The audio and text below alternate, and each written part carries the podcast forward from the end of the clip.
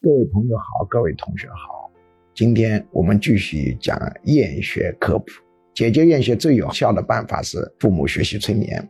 我们很多父母在认识孩子厌学的问题上有一个巨大的误区，叫网瘾导致厌学。真的他是搞反了，不是网瘾导致厌学。你把手机收掉，没有手机这个事，没有网络这个事。这些厌学照样存在。如果不信，你可以去试，因为过去也有厌学。实际从严肃的学术的角度来讲，厌学不是网瘾导致厌学，而是厌学导致网。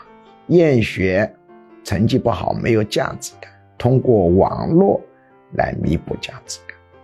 所以，从来解决厌学，不是先从解决网瘾入手。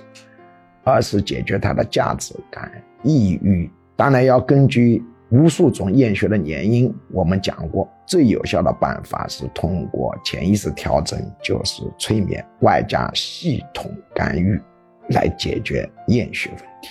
如果你对学习催眠有兴趣，催眠是通过自媒体和看书学不会的，它是一个功夫，就像游泳一样的，开车一样的，是要现场训练的。